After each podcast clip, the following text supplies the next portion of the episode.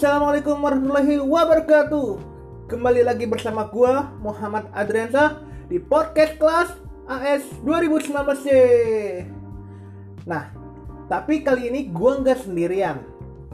Gua bersama teman gua yakni namanya Muhammad Rabil Dahri atau bahasa kerennya Dahri Kamalang. Halo Dahri. Halo guys, what's up? Baik lagi sama gua Muhammad Rabiul Dahri. Yang pasti jangan lupa follow Instagram gua @rabiulda. Insya Allah berkah. Iya iya iya iya malah promote IG lu ya. oh ya jangan lupa juga follow gua Adriansa underscore oke? Follow. By the way, gimana kabarnya nih selama pandemi ini?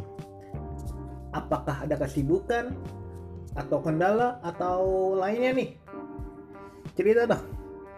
Alhamdulillah kabar gua baik-baik aja sih. Kalau ditanya kesibukan sih, ya so so sibuk aja sih, sibuk nggak ngapa-ngapain.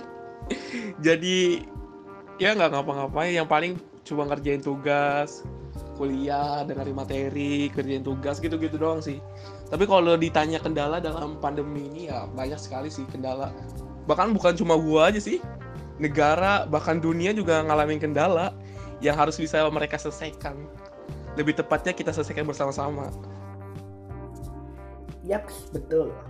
Makanya teman-teman, kalau mau cepat hilang corona ini, patuhi protokol kesehatan dan selalu ingat pesan ibu, pakai masker selalu.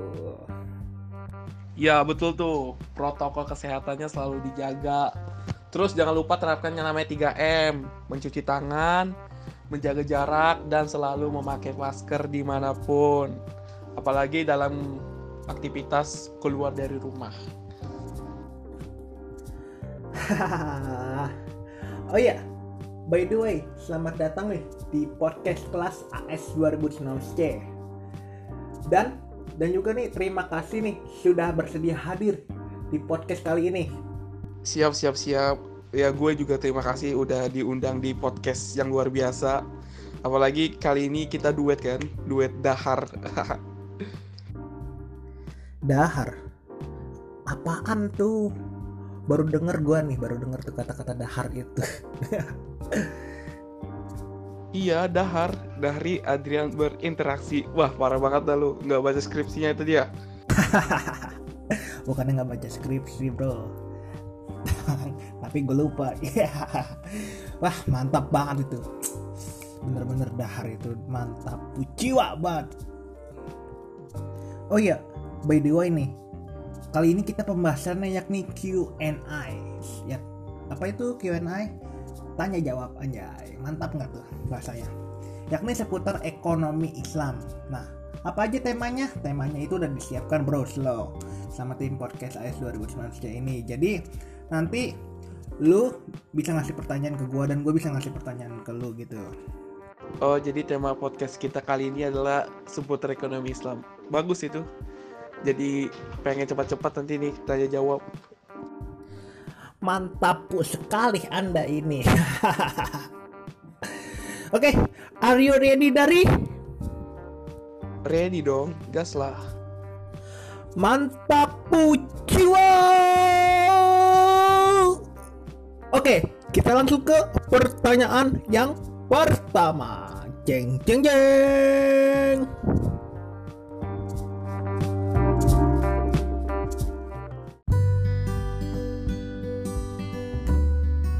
Nah, Adrian, kan kita hari ini akan membahas tentang konsumsi dalam Islam.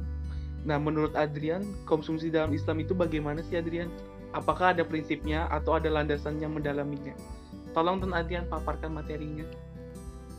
Oke, terima kasih Dahri atas pertanyaan yang luar biasa itu. Wah, luar biasa tuh. Tadi pertanyaannya yakni apa sih yang dimaksud dengan konsumsi dalam ekonomi Islam itu?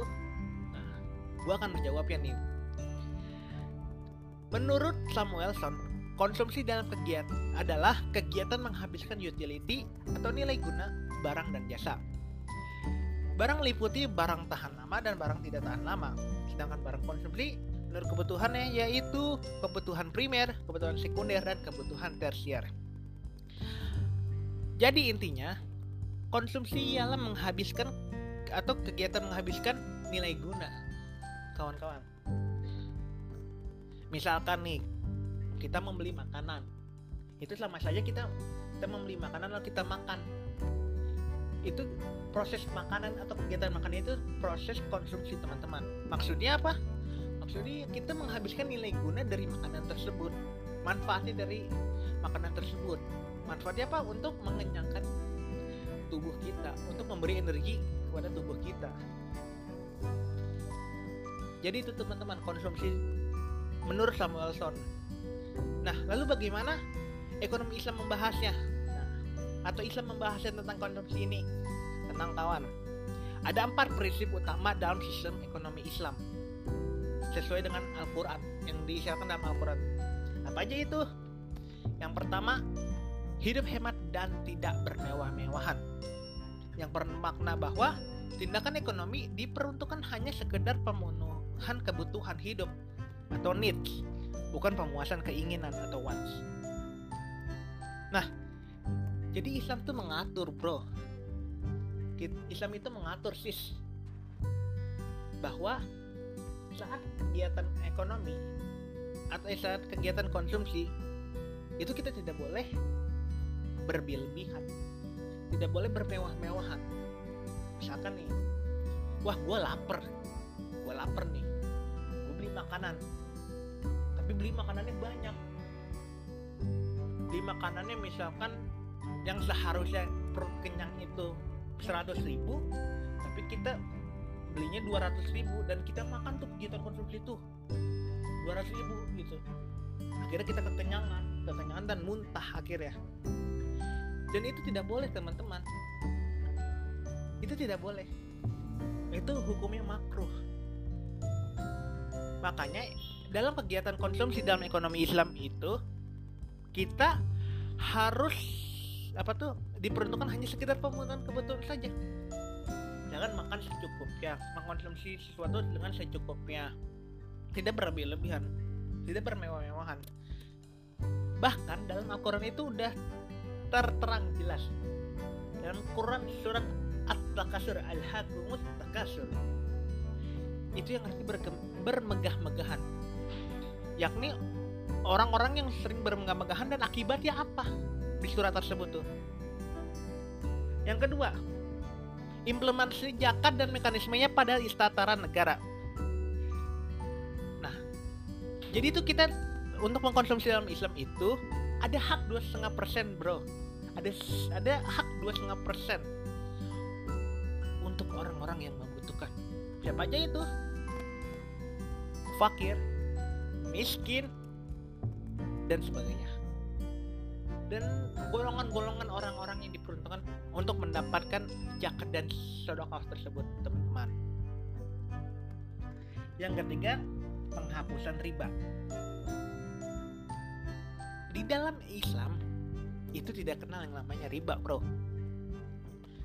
Tidak kenal kalau bahasa akuntansinya nih bahasa kerennya nih wis bahasa kerennya nih wah gaya misalnya bahasa kerennya yakni interest revenue eh, interest expense atau beban bunga maaf atau interest revenue pendapatan bunga.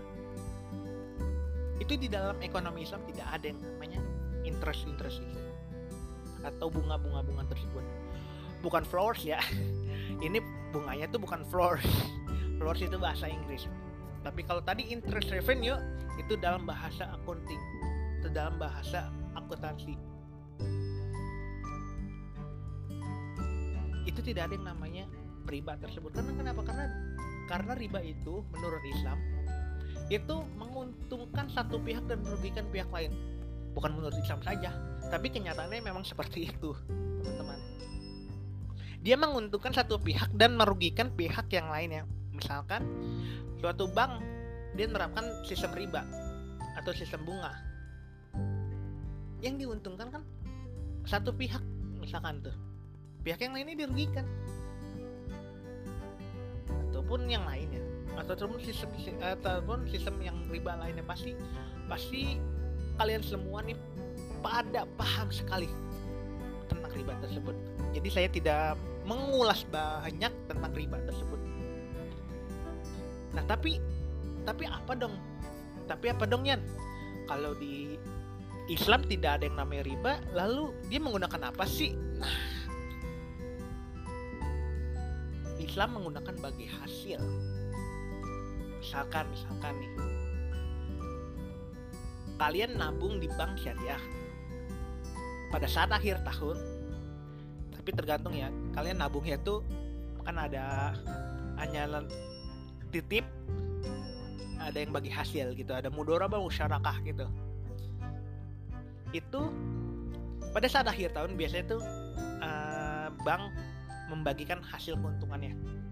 Kalau di bank maaf di bank konvensional itu dia disebutnya riba atau bunga.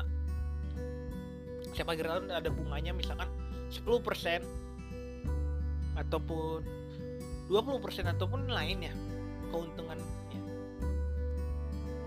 Sedangkan di Islam membagi hasil. Misalkan Anda menabung tadi di bank syariah BNI syariah Mandiri syariah dan bank-bank syariah lainnya. Lalu bank itu sedang untung nih misalkan BNI BNI kan atau BCA syariah itu lagi lagi booming boomingnya tuh.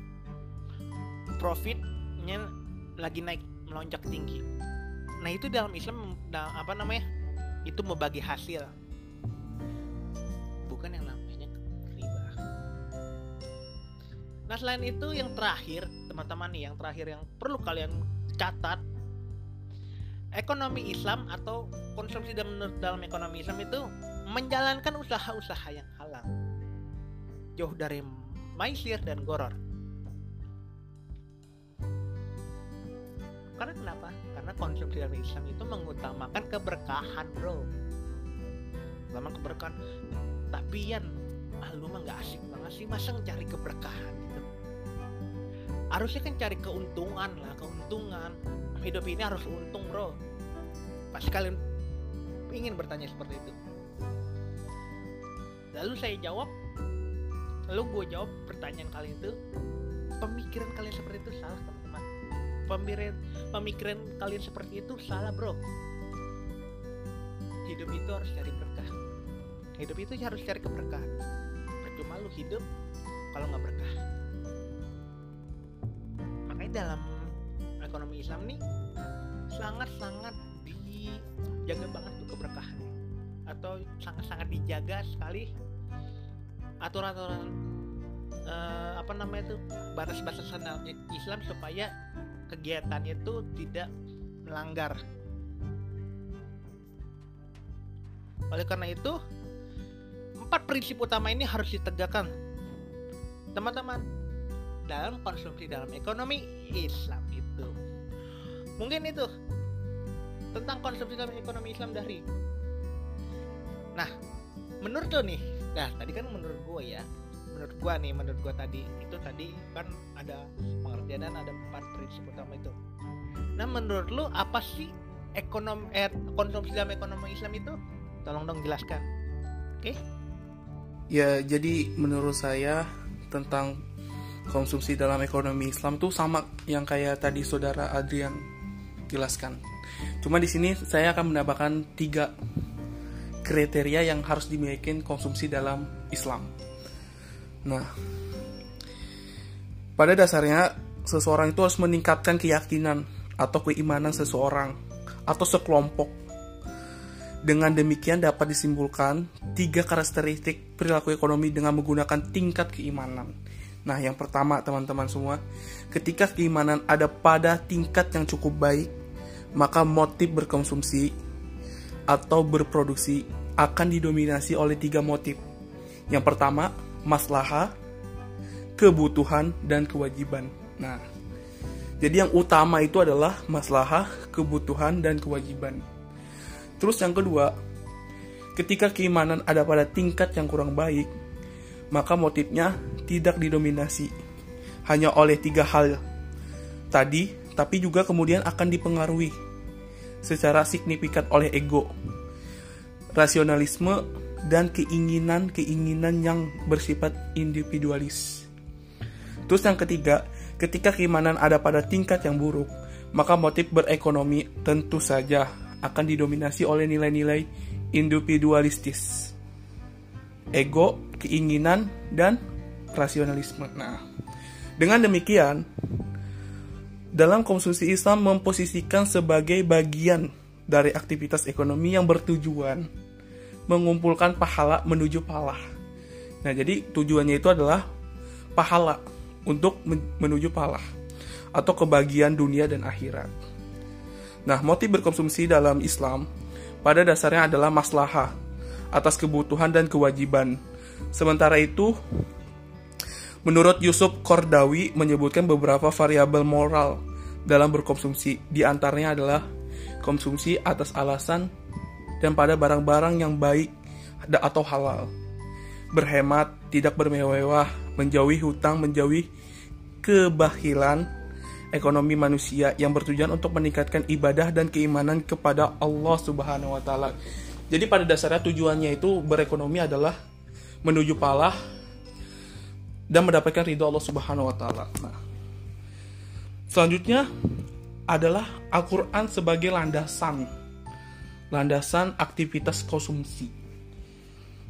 Dalam Al-Qur'an, ajuran tentang konsumsi dapat diambil dari kata kulu dan isyarbu terdapat sebanyak 21 kali sedangkan makan dan minum atau kulu usyrabu sebanyak 6 kali. Nah jumlah ayat mengenai ajaran konsumsi belum termasuk dari uh, katalah katakala dan syarba salafil amar.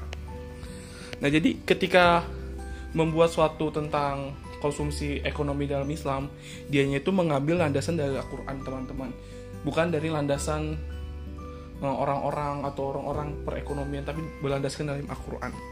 Bahkan di dalam Al-Quran juga disebutkan ada dalam beberapa ayat. Yang pertama ada dalam surah Al-Baqarah ayat 100 ayat 168 yang bunyinya seperti ini teman-teman. Hai sekalian manusia, makanlah yang halal lagi yang baik dari apa yang terdapat di bumi. Dan janganlah kamu mengikuti langkah-langkah seton, karena sesungguhnya seton itu adalah musuh yang nyata bagimu. Terus ada di surah An-Nahl ayat 114, yang artinya, maka makanlah yang halal lagi baik, dan rezeki yang telah diberikan Allah kepadamu, dan syukurilah nikmat Allah jika kamu hanya kepadanya saja menyembah. Jadi pada kedua ayat tersebut teman-teman ditegaskan terdapat prinsip halal dan baik. Nah, berarti tujuan berekonomi, berkonsumsi dalam ekonomi Islam adalah halal dan baik. Prinsip ketiadaan mengikuti hawa nafsu. Prinsip bersyukur dan prinsip bertauhid. Dengan prinsip-prinsip demikian, maka pola konsumsi seseorang dan masyarakat diarahkan kepada kebutuhan dan kewajiban berdasarkan standar-standar prinsip yang tadi teman-teman. Nah selain itu banyak teman-teman surah-surah yang berlandasan sebagai konsumsi dalam ekonomi Islam. Seperti surah Al-Isra ayat 26-28, Al-Arab ayat 30 sampai 32, terus surah Luqman ayat 20. Nah, jadi apa yang diungkapkan menurut Hasan Albana menegaskan bahwa ruang lingkup keilmuan ekonomi Islam lebih luas dibandingkan dengan ekonomi konvensional. Ekonomi Islam bukan hanya berbicara tentang pemuasan materi yang bersifat fisik, tapi juga bersifat cukup luas tentang permuasan materi yang bersifat abstrak. Nah, pemuasan yang lebih berkaitan dengan posisi manusia sebagai hamba Allah Subhanahu wa taala. Gitu teman-teman. Jadi, ketika kalian menjadi konsumsi dalam ekonomi Islam, kalian tuh pertama tujuannya adalah falah kemaslahatan bersama. Terus kalian itu dapat menentukan yang halal dan baik. Tujuannya utama adalah halal dan baik. Baik dan halal. Nah kedua itu nggak bisa dipisahkan teman-teman. Apa gunanya kalian mendapatkan yang halal tapi tidak baik buat kalian? Terus ada yang baik tapi tidak halal. Nah keduanya itu harus melengkapi. Kayak hubungan gitu teman-teman. Kayak gitu saudara Adrian. Mungkin yang menurut saya pendapat saya tentang konsumsi ekonomi dalam Islam.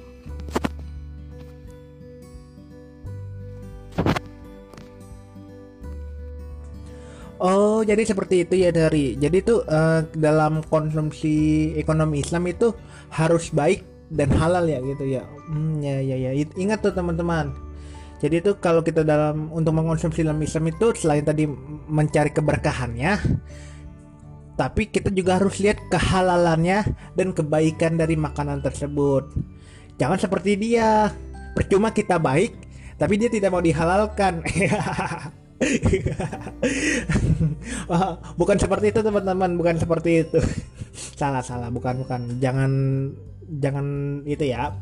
Maksudnya tuh uh, kita percuma saja makanan halal tapi dapatkannya itu tidak baik gitu maksudnya dan ataupun sebaliknya gitu percuma saja kita baik atau mendapatkan makanan tersebut tetapi ternyata makanan itu haram gitu dan sebagainya. Jadi ingat tuh teman-teman. Oke? Nah dari tadi kan kita udah bahas tentang konsumsi dalam ekonomi Islam tuh. Nah selanjutnya kita bahas nih tentang produksi. Kan kurang afdal nih kita mengkonsumsi barang tapi barang itu diprosesnya dengan cara apa gitu. Kan otomatis dengan cara produksi dan kurang afdal kita kita tidak mengetahui produksi dalam Islam itu apa gitu. Nah dari menurut lo gimana produksi dalam Islam itu dalam ekonomi Islam itu? Apakah ada prinsip-prinsip ya kah atau pengertiannya kah atau gimana dari menurut lo Ya jadi produksi dalam ekonomi Islam itu mempunyai motif. Jadi motifnya itu adalah kemaslahatan, kebutuhan dan kewajiban.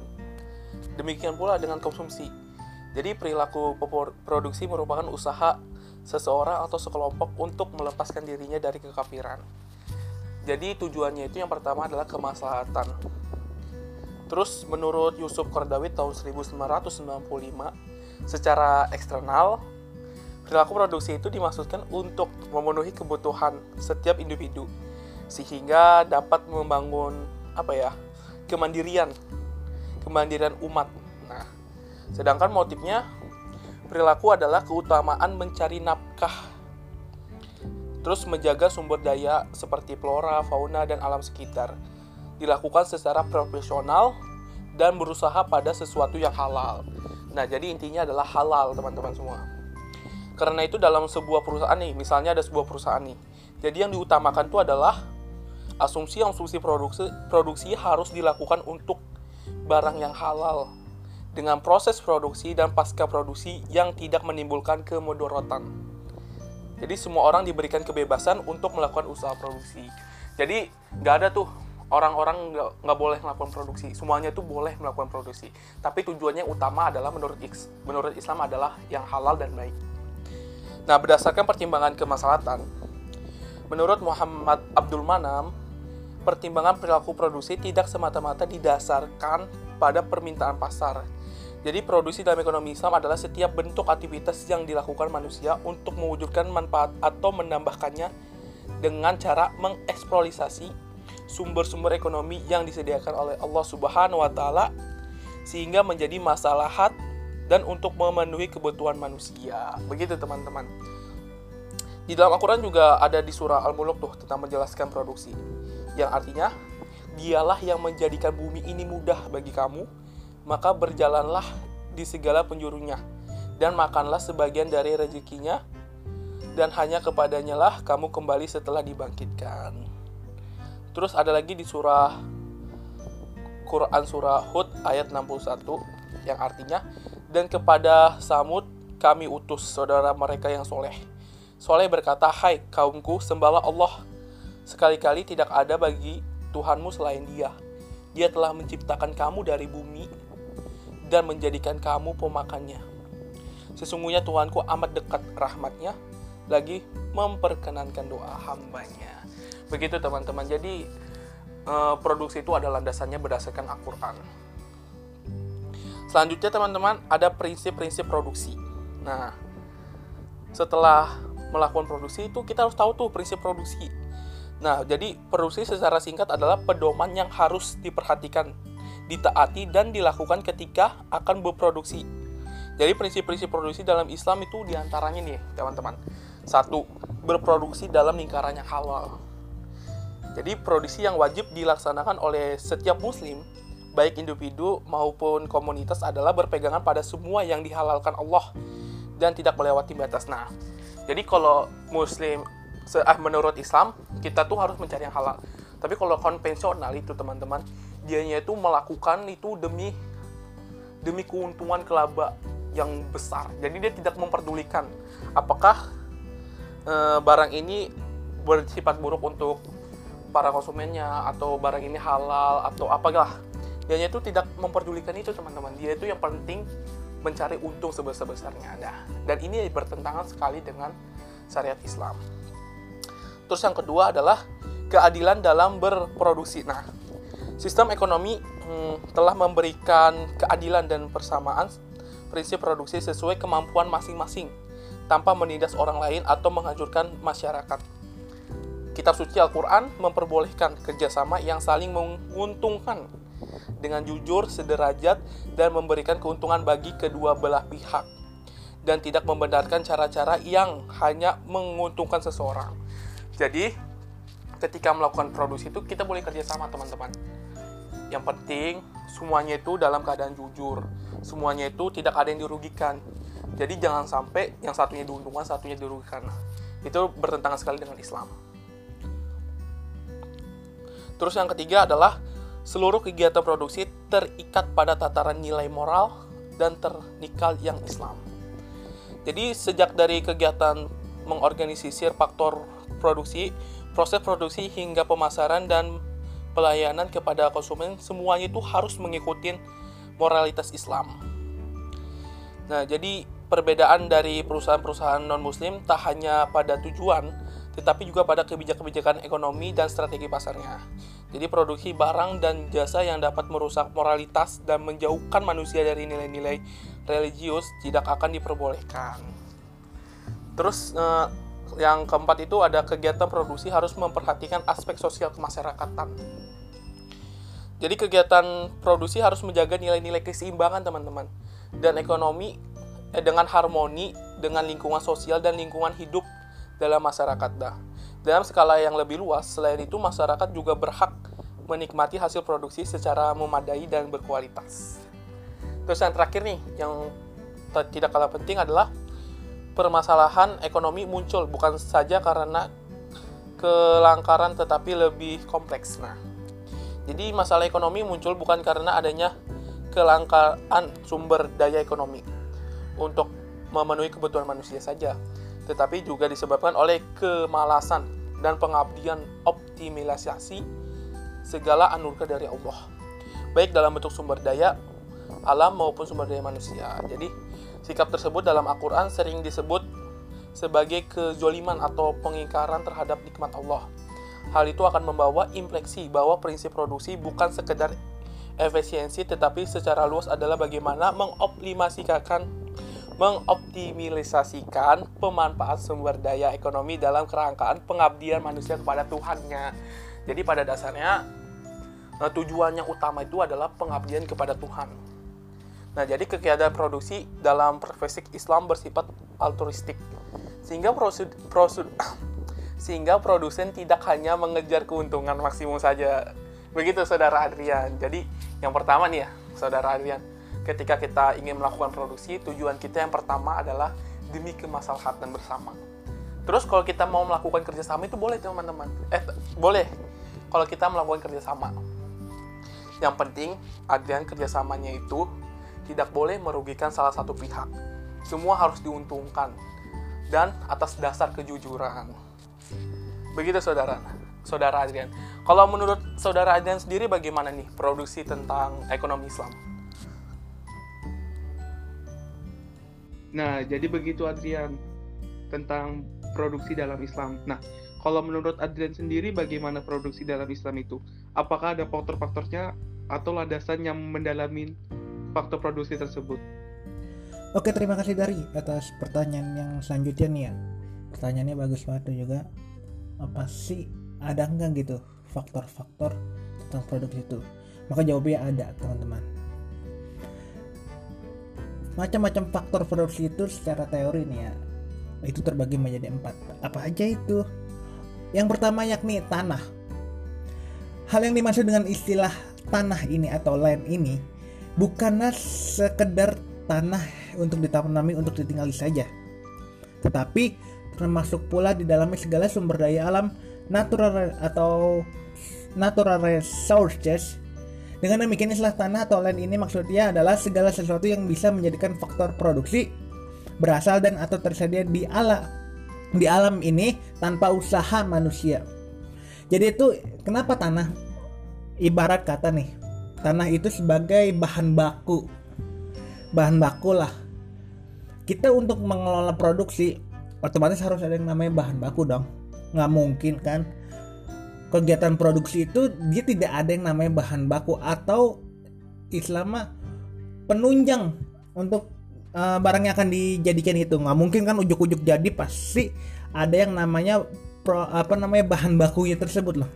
Seperti kita manusia nih bahan bakunya kan dari tanah. Atau seperti uh, motor bahan bakunya kan misalkan besi ataupun kaca ataupun dan lainnya. Itu bahan baku. Jadi tanah ini bukan bukan land yang kita pikirkan gitu loh. Tapi land atau tanah di sini maksudnya ialah bahan baku yang akan dijadikan untuk produksi barang tersebut gitu. Nah tanah ini meliputi antara lain yang pertama tenaga penumbuh yang ada dalam tanah baik untuk pertanian perikanan maupun pertambangan tenaga air baik untuk pengairan maupun pelayaran, ikan dan mineral, tanah yang di atas didikan bangunan, living stock dan lain-lain. Jadi itu teman-teman, tadi kan seperti saya sebutkan, bahan bakunya gitu. Ada air, ada tanah. Memang ada air, ada ya ada tanah juga maksudnya itu tanah asli gitu. Terus ada kaca, ada mineral dan sebagainya. Itu sebagai bahan baku untuk produksi tersebut. Nah, selanjutnya setelah tanah ini ada yang namanya tenaga kerja. Oh pasti dong. Produksi tadi kan udah ada bahan bakunya nih, bahan dasarnya bisa itu. Itu bahan gak bakal bisa melakukan produksi sendiri loh. Serem kalau melakukan produksi sendiri. Makanya dengan faktor produksi itu ada yang namanya tenaga kerja. Misalkan tenaga kerja itu seperti manusia ataupun misalkan kalau di era 4.0 ini atau 4.0 ini itu sudah menggunakan teknologi canggih mesin terus dan sebagainya. Misalkan pembuatan motor. Sekarang itu sudah menggunakan tenaga uh, mesin gitu tenaga elektronik. Tapi butuh bantuan manusia gitu dalam ilmu ekonomi yang dimaksudkan istilah tenaga kerja manusia lobor bukanlah semata-mata kekuatan manusia untuk mencangkul, menggegar gaji, bertukang dan segala ke kegiatan fisik lainnya, tetapi lebih luas lagi yaitu human resource, sumber daya manusia. Maksudnya ialah tidak saja tenaga fisik atau jasmani manusia, tetapi juga kemampuan mental atau kemampuan non fisiknya. Jadi selain tadi bahan baku itu atau tanah tenaga, eh, tenaga kerja manusia tenaga kerja ini ataupun manusia ini itu bukan hanya untuk mengelola saja atau untuk uh, membuat saja tapi untuk mengelola produksi tersebut gitu. Bagaimana cara menyusunnya bagaimana cara mengelolanya gitu manusia memikirkan itu bukan hanya tenaga saja tapi pikiran tapi semua yang ada di manusia itu atau tenaga kerja tersebut. Nah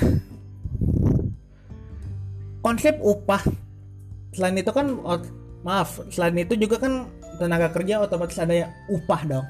Nah, Islam itu mengatur juga tentang upah itu. Konsep upah menurut Islam itu yang pertama harus ada yang namanya prinsip keadilan. Oh jelas. Islam mengutamakan keadilan. Maksudnya apa? Maksudnya apabila uh, tenaga kerja yang dikeluarkannya 100, maka gajinya pun harus 100. Misalkan seperti itu. Jangan sampai kita tenaga kerjanya sudah dari pagi sampai malam tapi dibayarnya hanya 10 ribu hanya 20 ribu hanya 30 ribu. Itu kan tidak sebanding dong tidak adil. Gitu misalkan nih lu kerja. Kalian kerja nih misalkan kalian kerja nih. Dari pagi sampai malam itu otak tenaga kekuras habis bro. Tapi lu dibayar atau kalian itu dibayar hanya 30.000 ribu. Mau nggak bro? Pasti gue yakin lu akan out dari kerja tersebut.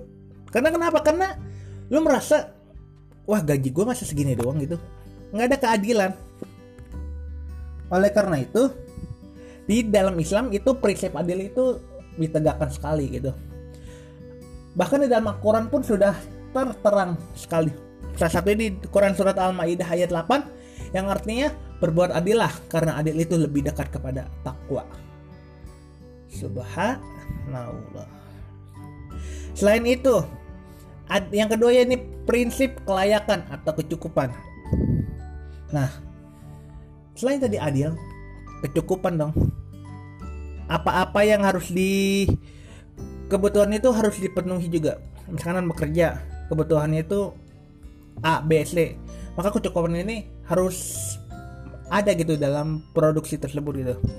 Jika adil berbicara tentang kejelasan transparansi serta proporsionalitas ditinjau dari berat pekerjaannya maka layak berhubungannya dengan besaran yang terima. Layak di sini bermakna cukup dari segi pangan sandang dan papan jadi untuk upah ini harus memenuhi dua ini nih. Dua poin tersebut. Makanya jika kalian nih para pendengar itu para atasan-atasan yang terhormat gitu. Ataupun kalian yang ingin menjadi pengusaha gitu dan ingin merekrumen rekrumen para pekerja-pekerja mohon dua poin ini diterapkan ya keadilan dan kecukupan. Maka apabila dua poin ini pasti insya Allah pekerja kalian, bawahan kalian itu akan lebih semangat lagi kerjanya sehingga produksi yang akan dihasilkan pun semakin meningkat gitu teman-teman dan pendengar gitu. Jadi harus memenuhi dua poin ini, yakni prinsip apa tadi? Keadilan dan prinsip kecukupan. Selanjutnya, selain tadi dua faktor produksi itu ada tanah dan tenaga kerja. Selanjutnya yakni ada modal. Pasti dong. Kita mau udah ada bahan baku, kita udah ada tenaga kerja, tapi kita nggak punya modal gitu atau kapital. Maksudnya apa itu yang modal? Yaitu meliputi semua jenis barang yang dibuat untuk menunjang kegiatan produksi barang-barang lain serta jasa-jasa. Nah, misalkan kita mau apa nih uh, melakukan kegiatan produksi atau membangun suatu produksi, modal harus ada gitu teman-teman. Kita mau bikin, kita kalau nggak ada modal nggak bisa beli bahan baku, nggak bisa membayar tenaga kerja, nggak bisa melakukan A, B, C dan sebagainya jadi modal ini harus ada gitu. Pembahasan mengenai modal yang merupakan salah satu faktor produksi dalam ekonomi Islam ialah terkait dengan masalah kepemilikan harta. Sedangkan pengembangnya itu sendiri tidak akan lepas dari suatu mekanisme yang dipergunakan seseorang untuk menghasilkan pertambahan kepemilikan tersebut. Selain itu, konsep pengembangan modal produksi dalam ekonomi Islam dapat ditinjau dari beberapa segi. Eh maaf, segi yaitu yang pertama ada sistem pengembangan. Sistem pengembangan modal dalam ekonomi Islam atau termasuk modal produksi sangat terkait dengan konsep kepemilikan Islam. Menurut Islam, kepemilikan pada dasarnya adalah sebagai naluri alamiah. Nah, jadi pengembangan atau modal produksi itu harus harus ada gitu teman-teman. Kemudian menentukan mekanisme pengembangan dan pengelolaannya yang kemudian hak milik pribadi kadang-kala dalam keadaan tertentu dan berubah menjadi milik umum dan sebagainya. Jadi modal ini juga sangat diperlukan teman-teman dalam melakukan kegiatan produksi tersebut. Dan selain itu ada kecakapan tata laksana atau manajemen sama tadi seperti apa namanya tenaga kerja tersebut. Nah jadi faktor-faktor produksi yang utama itu ada tiga teman-teman. Apa aja itu? Tanah, ada tanah tolen, terus ada modal dan yang eh ada tenaga kerja dan yang terakhir ada modal. Nah selanjutnya itu produksi ternyata teman-teman dibahas dalam Al-Quran lah. Apa aja itu? ada terdapat dalam Quran surat Ibrahim ayat 32 sampai 34, Al-Adiyat ayat 8 dan lain-lain. Dan masih banyak lagi Al-Qur'an itu, Masya Allah. Al-Qur'an itu luar biasa teman-teman. Semuanya sudah dijelaskan full dalam Al-Quran tersebut. Salah satunya dalam kegiatan produksi atau kegiatan ekonomi Islam ini teman-teman. Jadi itu teman-teman dan Dahri ternyata di dalam produksi itu harus ada faktor-faktor.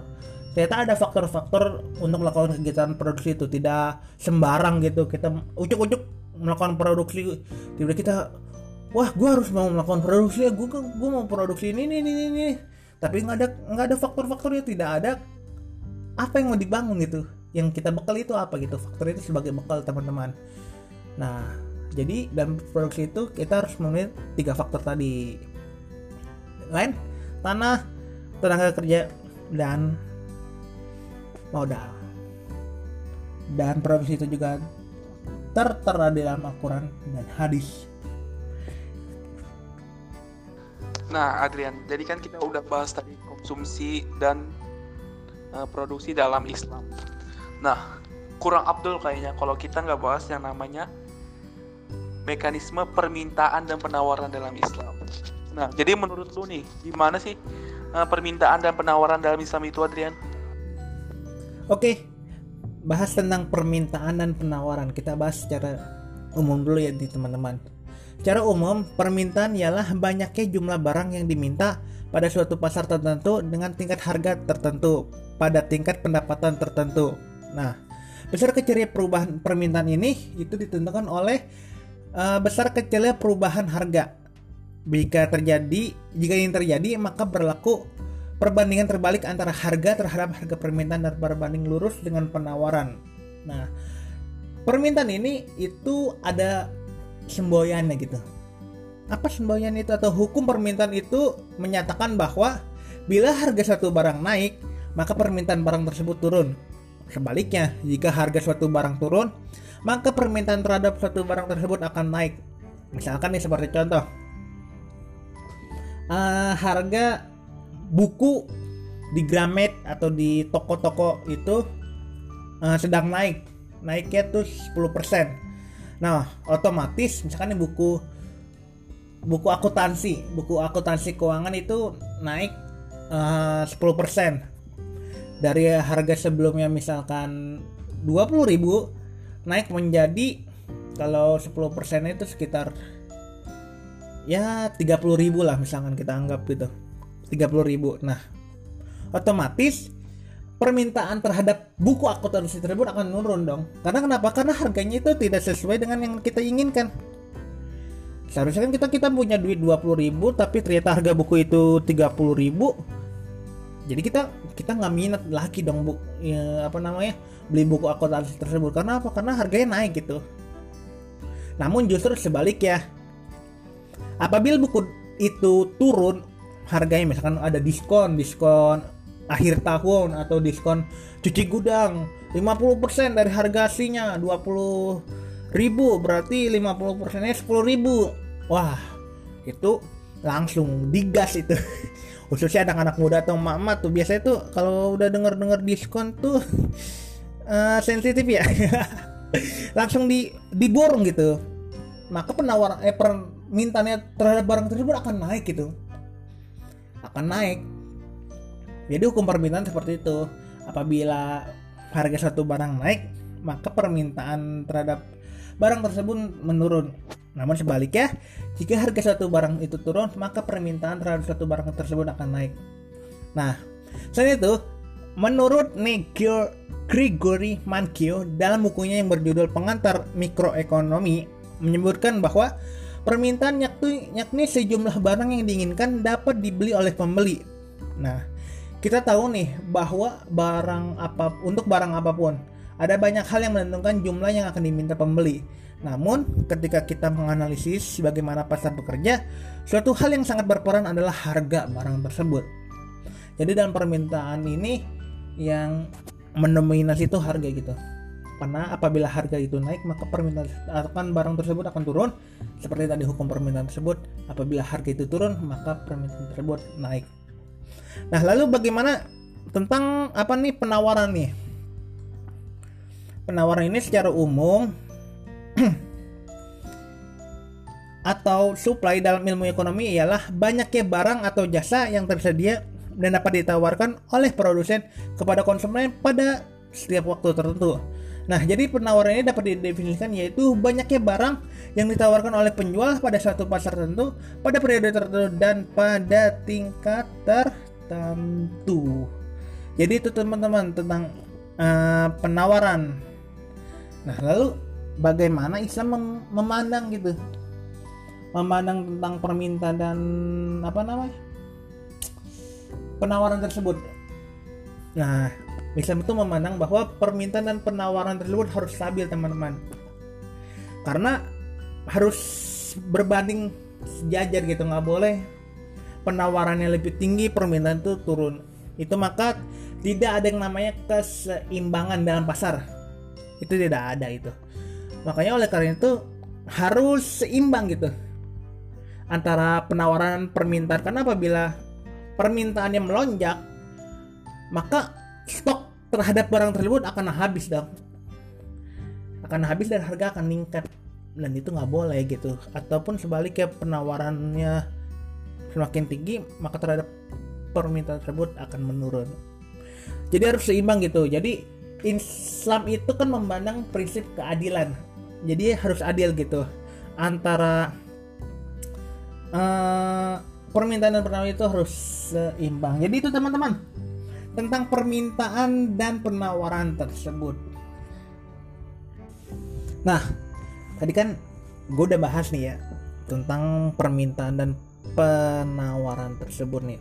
Nah, dari menurut lo nih, ada nggak sih faktor-faktor yang mempengaruhi gitu tentang permintaan dan penawaran dalam Islam tersebut gitu? Kalau ada, tolong dong jelasin gitu dan sebutkan apa aja sih faktor-faktornya tersebut. Jadi faktor yang mempengaruhi penawaran menurut Ibnu Khaldun ada beberapa beberapa faktor nih. Yang pertama adalah biaya dan teknologi. Karena biaya dan teknologi adalah dua konsep yang sangat erat berkaitan satu sama lain. Jadi yang dimaksud dengan biaya adalah biaya yang dikeluarkan. Nah, untuk memproduksi barang dan jasa yaitu mencakup biaya tenaga kerja, biaya bahan baku. Nah, jika sistem ekonomi konvensional dalam uh, apa ya dalam dalam operasinya itu menurut Ibnu Khaldun. Terus teknologi adalah penemuan dan peningkatan yang diterapkan untuk menurunkan biaya produksi. Contohnya nih adalah penggunaan robot dan komputer, ya kan? Jadi gunanya robot dan komputer itu adalah untuk menurunkan biaya produksi. Yang keempat adalah jumlah penjual. Nah, jadi jumlah penjual memiliki dampak langsung terhadap penawaran. Makin banyak jumlah penjual yang mampu menjual pada tingkat harga tertentu makin tinggi penawaran. Terus eh, dugaan atau suatu masa depan yang akan datang. Jadi aspek dugaan atau ekspektasi terhadap masa depan mencakup dengan mencakup dengan mengenai perubahan perubahan harga dari barang tersebut. Misalnya nih, jika penjual menduga bahwa harga barangnya akan meningkat di masa yang akan datang, ia akan mengurangi penawarannya. Jadi pada saat ini penawaran eh jadi pada saat ini akibatnya penawaran berkurang. Hal ini dilarang oleh Nabi. Karena seperti nanti yang akan kita lihat perilaku ini mengakibat harga di pasar melonjak. Jadi seperti apa ya? Jadi kayak penumpukan barang gitu loh. Jadi barangnya ditumpuk, ditumpuk, pas barangnya harganya naik baru dijual. Nah, itu dilarang oleh Nabi. Terus kondisi alam. Kondisi alam seperti uh, seperti banjir, gempa bumi dan sebagainya itu bisa mempengaruhi namanya penawaran. Kayak jadi contohnya nih gara-gara banjir, petani gagal panen, petani di sawah. Terus gara-gara bencana alam banyak orang yang gagal panen. Jadi itu juga termasuk yang dapat mempengaruhi namanya penawaran. Nah, jadi permintaan dan penawaran itu adalah dua konsep yang mendasari kegiatan perekonomian yang sangat luas. Jadi permintaan dan penawaran juga merupakan dua kata yang paling sering digunakan oleh para ekonom. Keduanya merupakan kekuatan-kekuatan yang membuat eh, perekonomian perekonomian pasar jadi bekerja. Nah, konsep ekonomi Islam juga mengenai permintaan dan penawaran ini mirip sekali dengan ekonomi konvensional.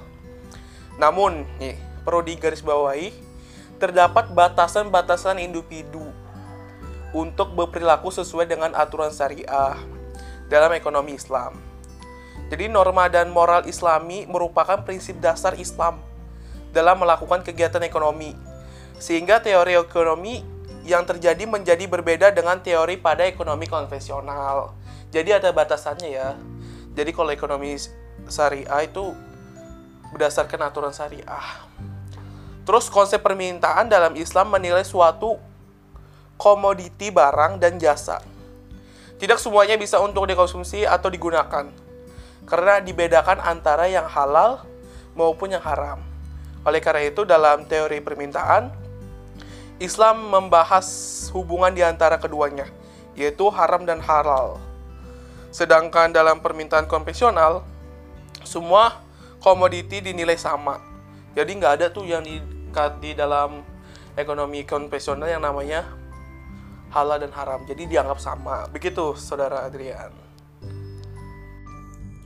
Oh iya iya jadi jadi ternyata permintaan dan penawaran itu ada faktor-faktor yang mempengaruhinya gitu iya, iya. jadi ingat tuh teman-teman ingat tuh bro uh, permintaan dan penawaran itu ternyata ada faktor-faktornya nah oh iya dari tadi kan kita apa namanya udah bahas tentang konsumsi produksi terus permintaan dan penawaran nah uh, kayaknya kurang afdal gitu kalau kita tidak membahas tentang mekanisme pasar yang ada di dalamnya tersebut gitu kan itu kan kegiatan-kegiatan di pasar gitu nah bagaimana sih mekanisme pasar menurut Islam itu yang baik gitu gimana menurut da menurut Dahri jadi hmm, konsep mekanisme kerja pasar. Nah, sebelum kita membahas itu, lebih baik kita mengenal nih sejarah pasar dalam Islam. Jadi, menurut eh, pengertian sederhana, pasar adalah tempat bertemunya penjual dan pembeli. Nah, terus kalau menurut perkembangan zaman, pasar dapat diartikan sebagai lembaga atau institusi yang dikelola oleh pemerintah sehingga transaksi perdagangan dapat terjadi dengan baik. Kalau menurut pengertian modern nih, Adrian, pasar adalah mekanisme yang memungkinkan bertemunya penawaran dan permintaan baik dalam pengertian fisik maupun non fisik. Itu bisa disimpulkan tuh. Jadi pada dasarnya pasar adalah tempat bertemunya transaksi antara penjual dan pembeli. Itu. Eh, menurut konsep pasar dalam Islam, menurut Ibnu Khaidun Mukadimah, pasar adalah sadoka atau pemberian untuk umat dalam artian masyarakat umum. Jadi artinya pemberian untuk masyarakat umum. Jadi sama tuh seperti masjid menurut Ibnu Khaidun Mukaimah. Jadi menurut evolusi pasar, yang pertama pasar adalah sebuah tempat terbuka. Terus yang kedua, pasar menjadi barang publik yang menjadi tanggung jawab pemerintah. Jadi pada dasarnya pasar itu terbuka untuk umum dan yang bertanggung jawab itu adalah pemerintah. Nah, oh, menurutnya nih, menurut menurut saya nih ada ciri pasar dalam tradisi Islam. Jadi ciri-ciri pasar dalam tradisi Islam itu yang pertama adalah pasar adalah milik umum. Ia adalah milik umat. Nah, tidak ada seorang pribadi pun yang berhak mengklaim suatu tempat di pasar sebagai milik pribadinya. Jadi pada dasarnya ketika ada sebuah pasar, pasar itu bukan punya orang ya, bukan suatu punya si A, punya si B, punya si C, tapi itu tuh adalah milik umat, milik bersama yang digunakan untuk melakukan transaksi jual beli. Nah, terus ada orang yang berhak untuk masuk dan keluar dari pasar dengan bebas untuk membuka dagangannya. Jadi setiap orang tuh boleh tuh keluar masuk pasar untuk melakukan uh, transaksi, untuk melakukan penjualan, untuk melakukan pembeli di dalam pasar. Tidak ada orang yang boleh melarang, tidak ada batasan dalam hal tersebut. Hmm, baru tuh setiap orang dapat membuka dagangannya tanpa membayar kepada siapa pun. Terus jika seseorang sudah selesai melaksanakan aktivitas jual belinya, orang lain dapat menggantikannya di tempat tersebut dengan gratis. Jadi pada dasarnya sistem pasar dalam tradisi Islam itu tidak ada tuh yang namanya membayar tempat. Jadi pasar itu boleh dipakai siapa pun. Ketika contoh nih, Adrian lagi buka lapak nih, Nah, Adrian jualan di situ, itu boleh tapi ketika Adrian udah selesai melakukan transaksi jual beli, orang lain boleh menempatin tempat Adrian tadi. Jadi tidak ada pembatasan atau sesuatu yang harus membayar, kayak membayar tempat di tersebut. Nah yang, ter yang terakhir nih, hisbah atau sebuah institusi untuk uh, apa ya? Hisbah sebuah institusi unik dalam sistem Islam mempunyai peran utama sebagai pengatur, pengawas, pengelolaan dan pengendalian pasar. Nah, jadi kan pasar ini besar nih. Karena pasar ini besar, jadi harus ada yang ngolah. Harus ada pengendalian pasar sehingga pasar itu bisa menjadi baik. Nah, orang yang mengelola pasar tersebut disebut hisbah. Nah, ada banyak nih pasar-pasar yang ternama, pasar-pasar Islam yang ternama di Jazirah Arab dan sekitarnya. Yang pertama ada pasar bursa atau Samsyiria, tempat pertemuan Rasulullah dan Bahira. Terus ada pasar Ukad antara Toib dan Mekah atau kota Mekah dan Al-Adhadiyah. Terus ada pasar Dul. Nah, Mazhab Mazina dan Mina antara Mekah dan Toib Terus ada pasar Nasat atau wilayah Khoibar. Nah, pasar ini pada dasarnya disebut pasar warga Yahudi. Terus ada pasar di Hadramaut atau Sin Sihir dan Robiah. Dan yang terakhir, pasar terkenal di Jazirah Arab adalah pasar Sana, artinya tempat bertahanan Yaman. Nah, jadi selain itu Adrian, jadi konsep pasar itu ternyata ada di dalam Al-Quran. Jadi Al-Quran telah menerangkan tentang pasar. Seperti di dalam Quran surah Al-Furqan ayat 7 yang artinya dan mereka berkata, mengapa Rasul ini memakan makanan dan berjalan di pasar? Mengapa tidak diturunkan kepadanya seseorang malaikat agar malaikat itu memberikan peringatan bersama-sama dengan dia?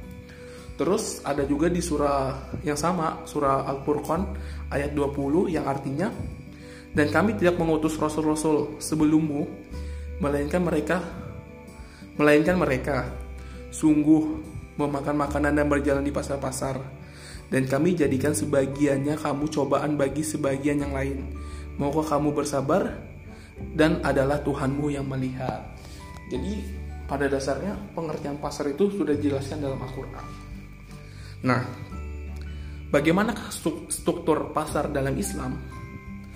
Menurut uh, Rasulullah SAW, Nabi Muhammad menolak penetapan harga, walaupun ketika itu harganya sangat tinggi. Nah, maksudnya itu adalah ketika kita menjual suatu barang, walaupun barangnya itu memang barang yang mahal, kita itu tidak boleh menetapkan suatu harga. Contoh nih, contoh nih, barang itu harganya 100 terus kita mau menjual. Kita itu nggak bisa menetapkan dengan harga misalnya 150 ribu. Nggak boleh. Karena di dalam Islam diterapkan yang namanya kejujuran.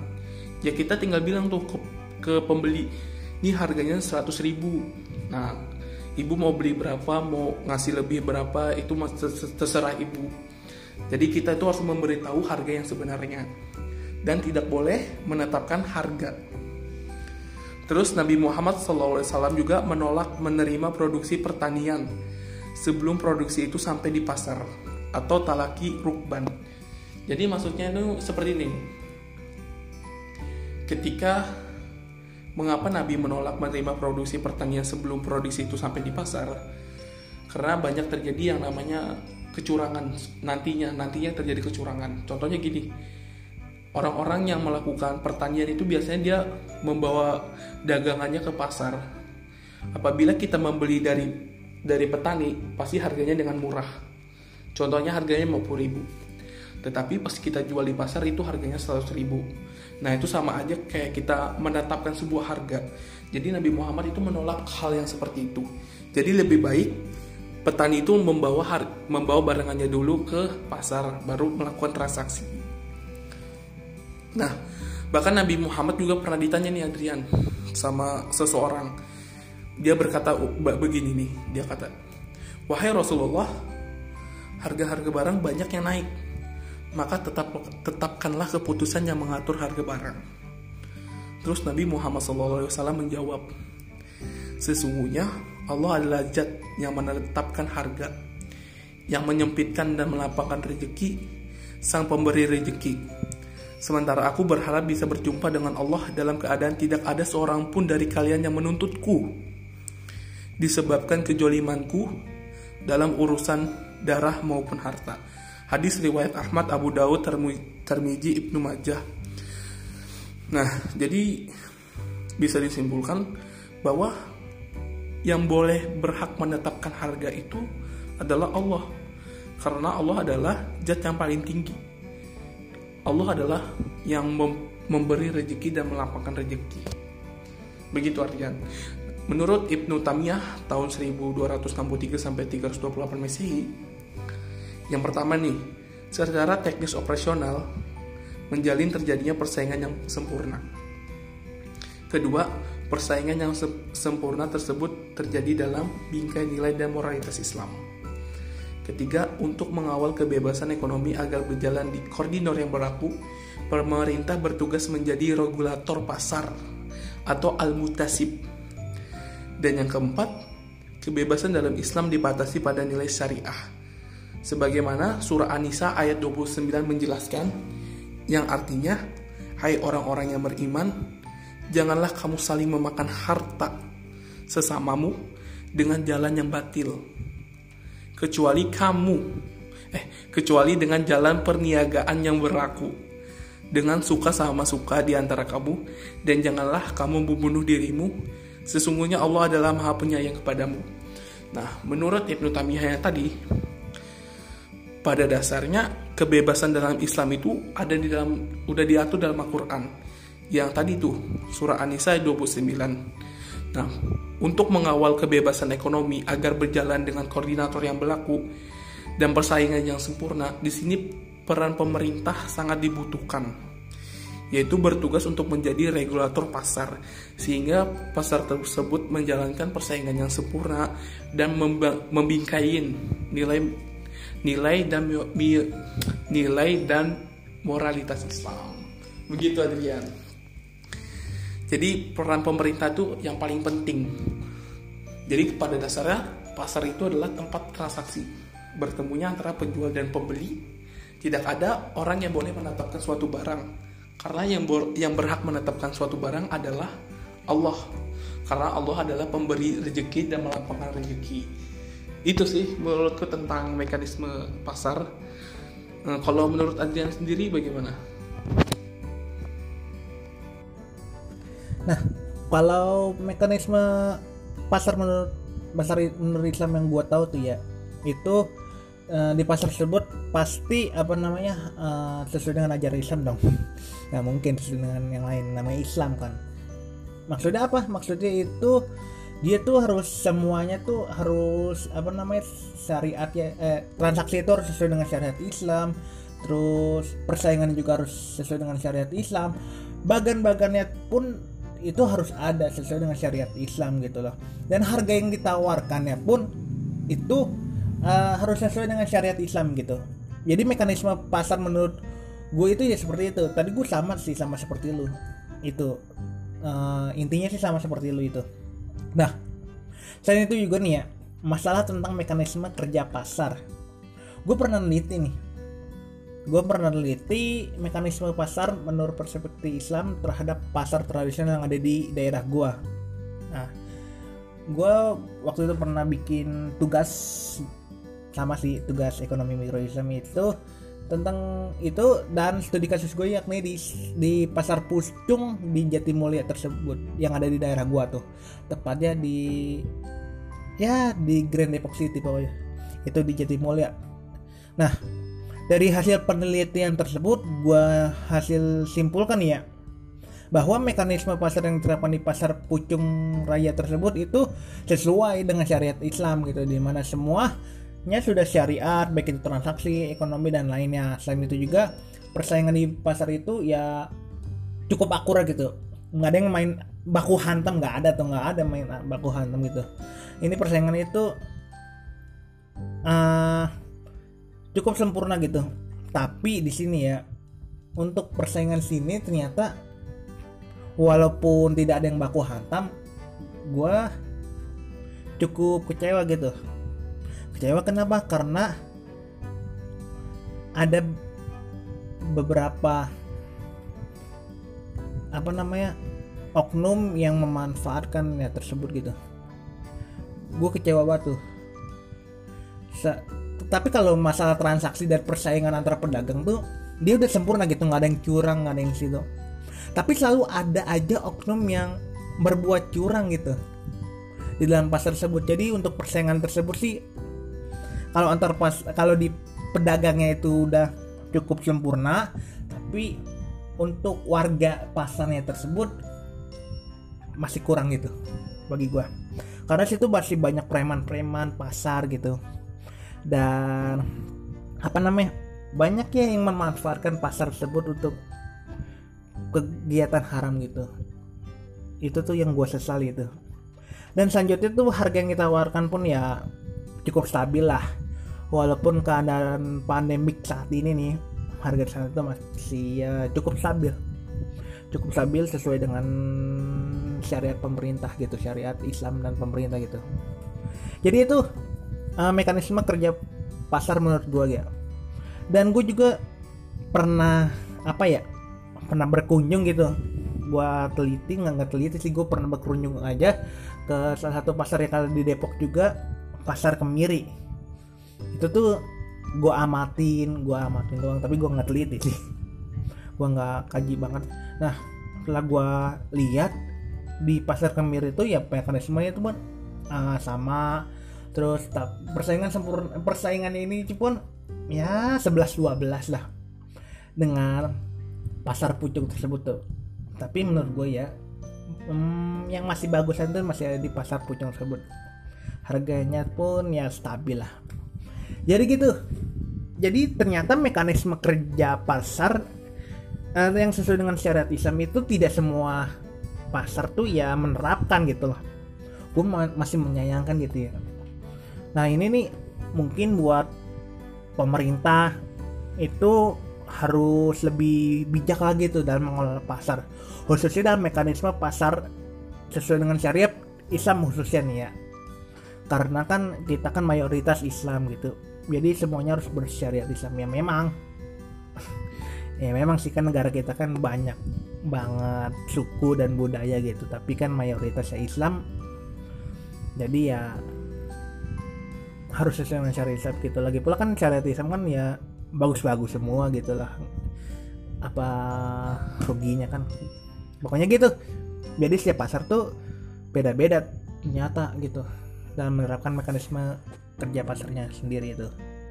Oh jadi ketika lu belajar mekanisme pasar dalam Islam setelah lu teliti dengan pasar yang ada di daerah lo ternyata mekanismenya berbeda ya. Jadi bisa kita simpulkan bahwa setiap mekanisme pasar di setiap pasar itu berbeda.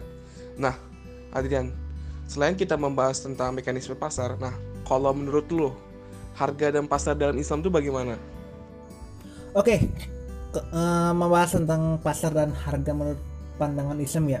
Gue gak gue ambil dari Monzer Kaf nih Menurut Monserkaf itu penambahan Islam yang utama dan menjangkau jauh ke dalam fundamentalitas dasar pasar itu ada tiga bagian. Yang pertama, Islam menata ulang pasar dengan komitmen yang kuat terhadap kebebasan dan menghapuskan kekuatan luar dan pajak atas transaksi. Kedua, ia menetapkan dasar moral yang kuat untuk hubungan pasar dan ketiga yakni menjelaskan kerangka hukum yang rinci untuk mengatur hubungan tersebut. Nah, kita bahas satu-satunya. Yang pertama tadi yakni Islam menata ulang pasar dengan komitmen yang kuat terhadap kebebasan. Nabi memperhatikan bahwa pasar yang ada di Madinah dibebani dengan pajak dan biaya yang dikenakan oleh mereka yang memegang otoritas dan kekuasaan. Dengan demikian Nabi menyatakan bahwa tidak akan ada biaya atau pajak bagi semua pelaku di pasar. Nah, jadi Islam ini menata ulang gitu, khususnya dari dari zamannya Rasulullah SAW, Nabi Muhammad SAW. Itu karena kenapa? Karena pada saat itu di Madinah itu ada pajak dan biaya yang dikenakan.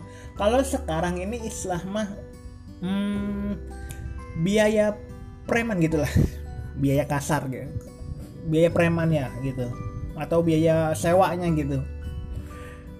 Nah, tapi akhirnya Nabi menyatakan saat itu bahwa tidak akan ada biaya atau pajak bagi semua pelaku di pasar. Orang-orang dibiarkan bebas untuk masuk dan keluar dari pasar. Selain itu, Islam juga melarang praktik monopoli dan memperkenalkan aturan baru untuk mengawasi praktik semacam itu dan untuk menjaga arus informasi yang masuk akal yang menjangkau semua orang di pasar sebanyak mungkin dengan mencegah bentuk-bentuk tertentu dari menyimpan informasi. Nah, jadi uh, Islam itu selain tadi menata ulang itu di zaman Nabi Muhammad selain karena ada apa namanya pajak dan pungli dan sebagainya itu ternyata alasan Islam mengatur ulang karena kenapa? Karena pada saat itu Islam tahu gitu bahwa di pasar pasti ada yang namanya praktik monopoli praktik kecurangan praktik menguntungkan sebelah pihak dan merugikan semua pihak beberapa pihak misalnya itu. Itu Islam tahu gitu. Akhirnya Islam datang ke pasar Islam itu pokoknya mengatur pasar tersebut dan membuat aturan-aturan yang baru gitu untuk pasar gitu. Dulu kan kalau pasar itu pada zaman jahiliyah gitu itu mereka apa ya praktik monopolinya itu luar biasa praktik kecurangannya juga luar biasa. Kalau zaman kita punglinya kalau bahasa zaman sekarang tuh pungli gitu. Atau uh, biaya-biayanya sangat luar biasa gitu. Sehingga pada zaman tersebut banyak orang yang untung eh maaf satu orang yang untung dan semuanya pun rugi gitu.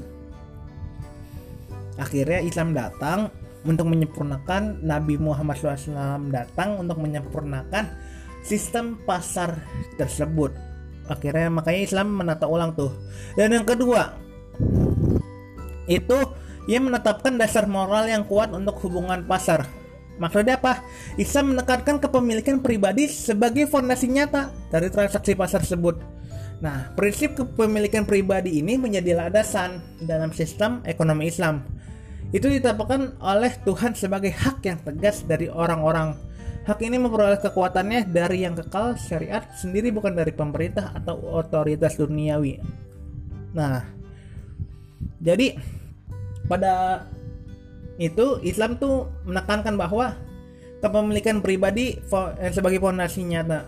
Maksudnya bahwa yang di dalam pasar itu yang kita beli itu ataupun yang akan yang kita beli dan yang mau dibeli yang kita beli barang dan uang yang kita kasihkan untuk transaksi itu ialah milik pribadi gitu.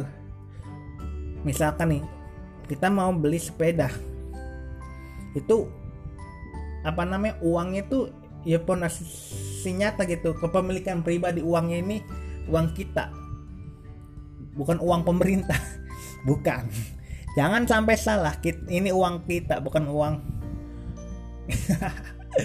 Maaf kalau uang pemerintah itu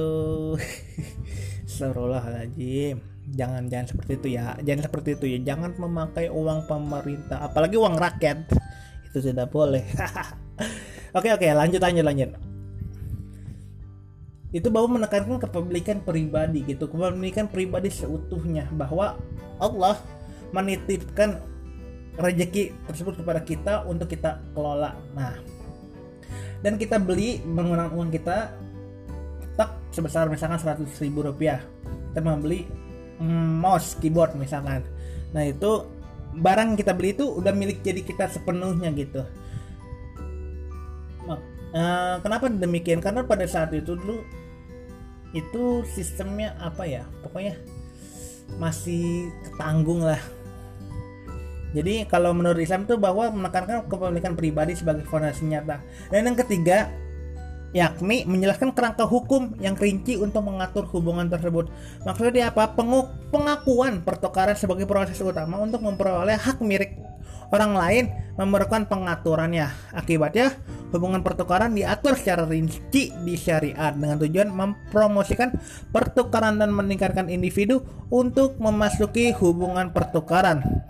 Nah, sebenarnya nih hubungan pertukaran itu meningkatkan kegunaan hal-hal material dan memungkinkan kinerja kegiatan ekonomi yang baik atau Zarka Qaid al-Mubadat fil al-Fiqi al-Islami aturan pertukaran dalam Yusri Prudensi Islam itu sumbernya ya teman-teman. Nah, jadi itu uh, Islam mengatur tentang pasar dan harga. Menurut perspektif Islam yang diambil oleh salah satu ulama ekonomi terkenal, ekonomi Islam terkenal yakni Monzer Kaf.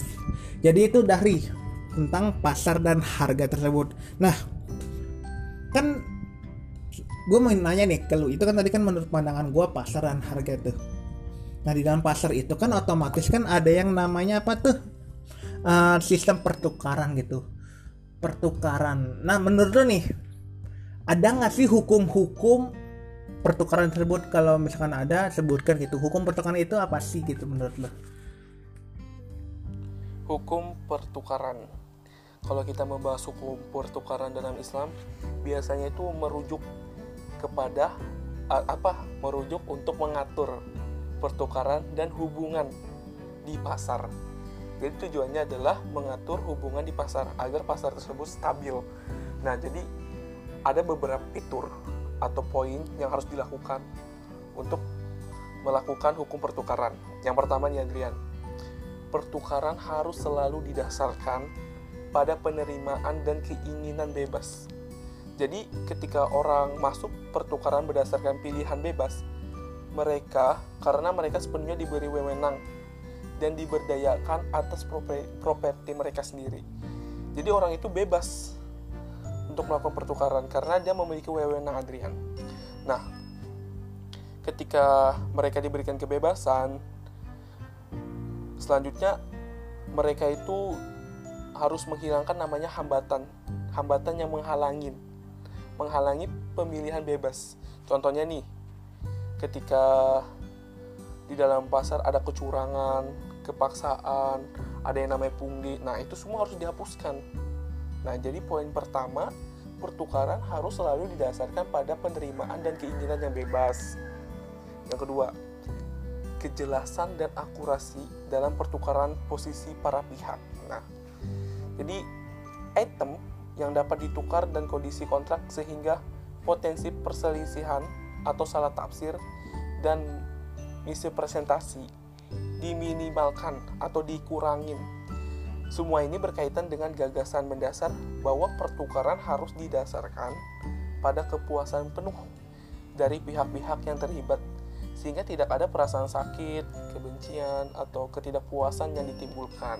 Jadi hal-hal tersebut tadi harus diminimasi, diminimasikan atau dikurangi.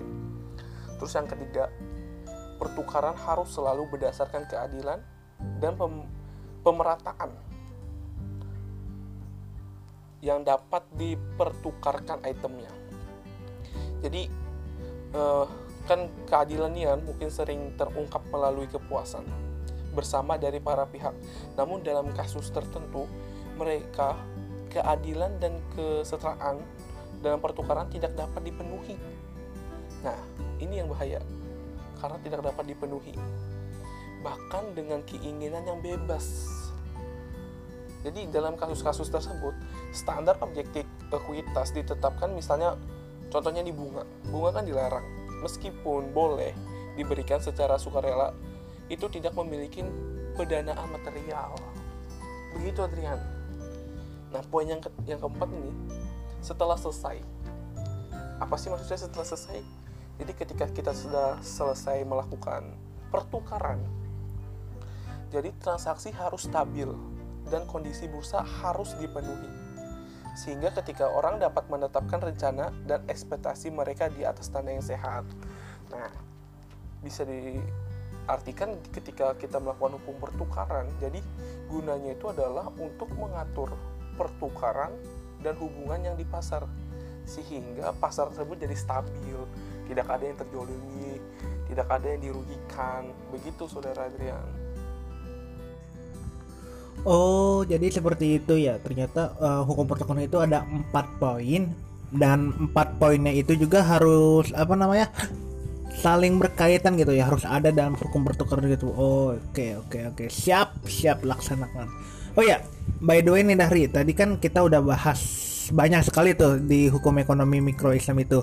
Ada yang namanya konsumsi produksi dalam Islam permintaan dan penawaran mekanisme pasar dan barusan ini baru itu tentang harga dan pasar dan hukum permintaan gitu. Nah ekonomi mikro Islam kan bukan hanya membahas itu saja nih ya. Ada yang namanya zakat dan wakaf. Nah dari menurut lo apa sih zakat dan wakaf itu? Jadi zakat menurut istilah adalah uh, memberikan bagian yang khusus dan harta yang khusus dengan ketentuan yang khusus dalam waktu khusus. Jadi zakat itu kayak kita memberikan harta yang wajib dikeluarkan oleh setiap muslim yang memenuhi syarat kepada orang-orang tertentu.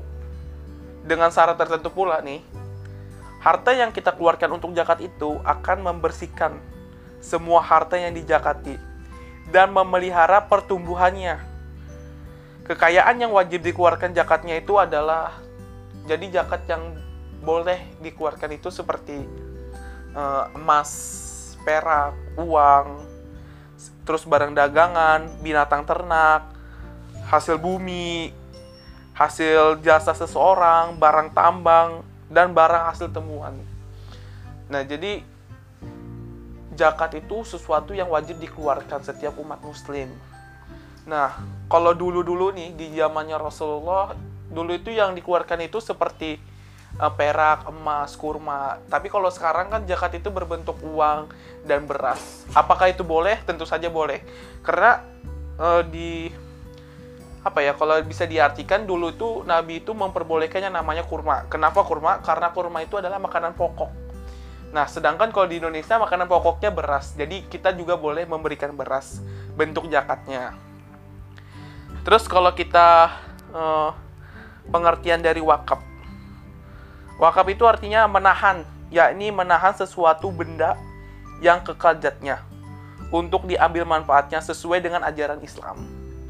Jadi orang yang telah mewakafkan hartanya itu tidak berhak lagi atas barang atau benda yang diberikan. Eh, maksudnya benda yang diwakafkannya. Karena selain dari ia telah mengamalkan haknya atas bekas hartanya itu, eh, jadi wakaf adalah salah satu lembaga pemanfaatan harta yang sangat diajurkan dalam ajaran agama Islam. Jadi kar karena merupakan apa ya, merupakan perbuatan yang baik yang pahalanya tidak akan putus-putus, selalu diterima oleh orang yang mewakafkannya. Jadi walaupun orangnya itu udah meninggal, selama barang wakafkannya yang yang dia berikan itu gak hancur, gak musnah, itu pahalanya terus ngalir teman-teman sampai dianya mati. Jadi tidak ada yang namanya selama barang itu ada, pahalanya terus mengalir.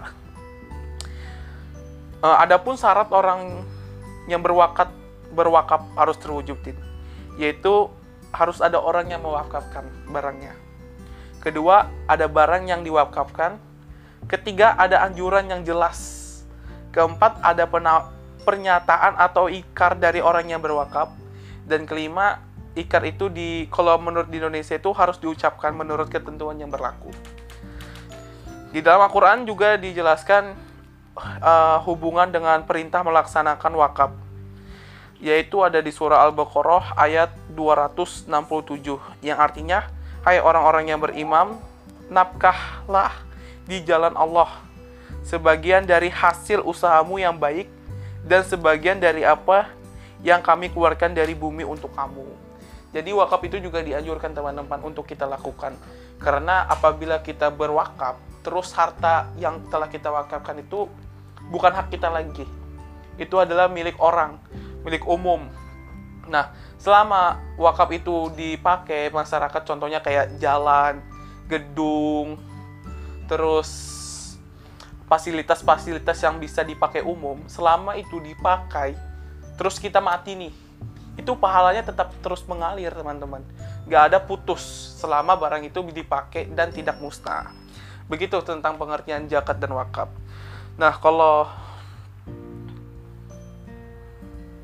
Nah, jadi itu ya pengertian dari zakat dan wakaf. Nah, menurut lo Adrian, bagaimana sih penerapan zakat dan wakaf yang benar itu bagaimana? Oke, eh, kalau menurut gue nih ya, penerapan zakat dan wakaf yang baik itu bagaimana gitu kan ya. Jadi itu penerapan zakat dan wakaf yang baik itu otomatis harus sesuai dengan apa namanya distribusinya itu harus tepat sasaran gitu. Misalkan nih dalam zakat, zakat itu kan distribusinya tuh harus ke tujuh golongan ya. Eh, fakir, miskin, hamba saya, gorim, dan lain-lain. Dan tujuh golongan tersebut gitu. Jangan sampai tujuh golongan ini yang harus itu yang diprioritaskan tidak mendapat kebagian gitu. Tapi dengan syarat itu tujuh bagian golongan itu harus apa namanya berurutan gitu kan kalau nggak salah tuh yang pertama fakir yang kedua miskin yang ketiga itu gorem yang keempat itu hamba saya dan sebagainya. Pokoknya harus berurutan gitu jangan jangan ambil duluan dapet tapi fakir nggak dapet.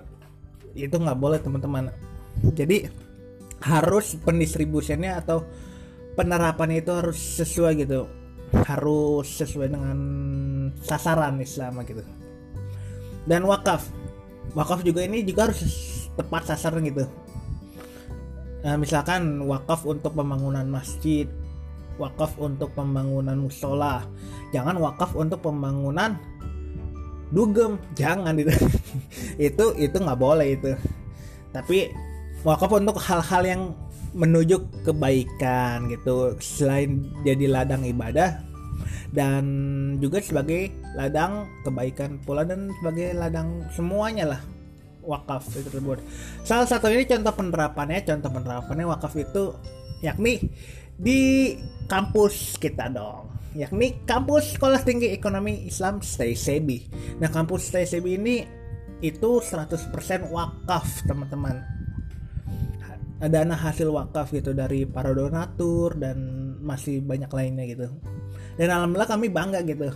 Kami bangga dan kami akan tunjukkan kepada para donatur-donatur yang telah mewakafkan hartanya itu untuk apa namanya untuk pengembangan pendidikan di STCB itu kami tunjukkan dengan prestasi-prestasi prestasi-prestasi gitu dan alhamdulillah nih ya sekolah tinggi ekonomi Islam STCB ini banyak sekali yang udah menjuari gitu jadi itu dari dan masih banyak lagi penerapan-penerapannya tentang zakat dan wakaf itu. Pokoknya inti itu harus tepat sasaran gitu. Wakaf juga kan selain tadi untuk pendidikan seperti contoh STCB ini terus untuk ibadah tadi rumah ibadah terus beasiswa dan sebagainya itu masih banyak lagi tuh penerapan penerapannya tapi ingat harus sesuai dengan ajaran Islam jangan untuk hal-hal yang tidak baik gitu jadi itu dari penerapan zakat dan wakaf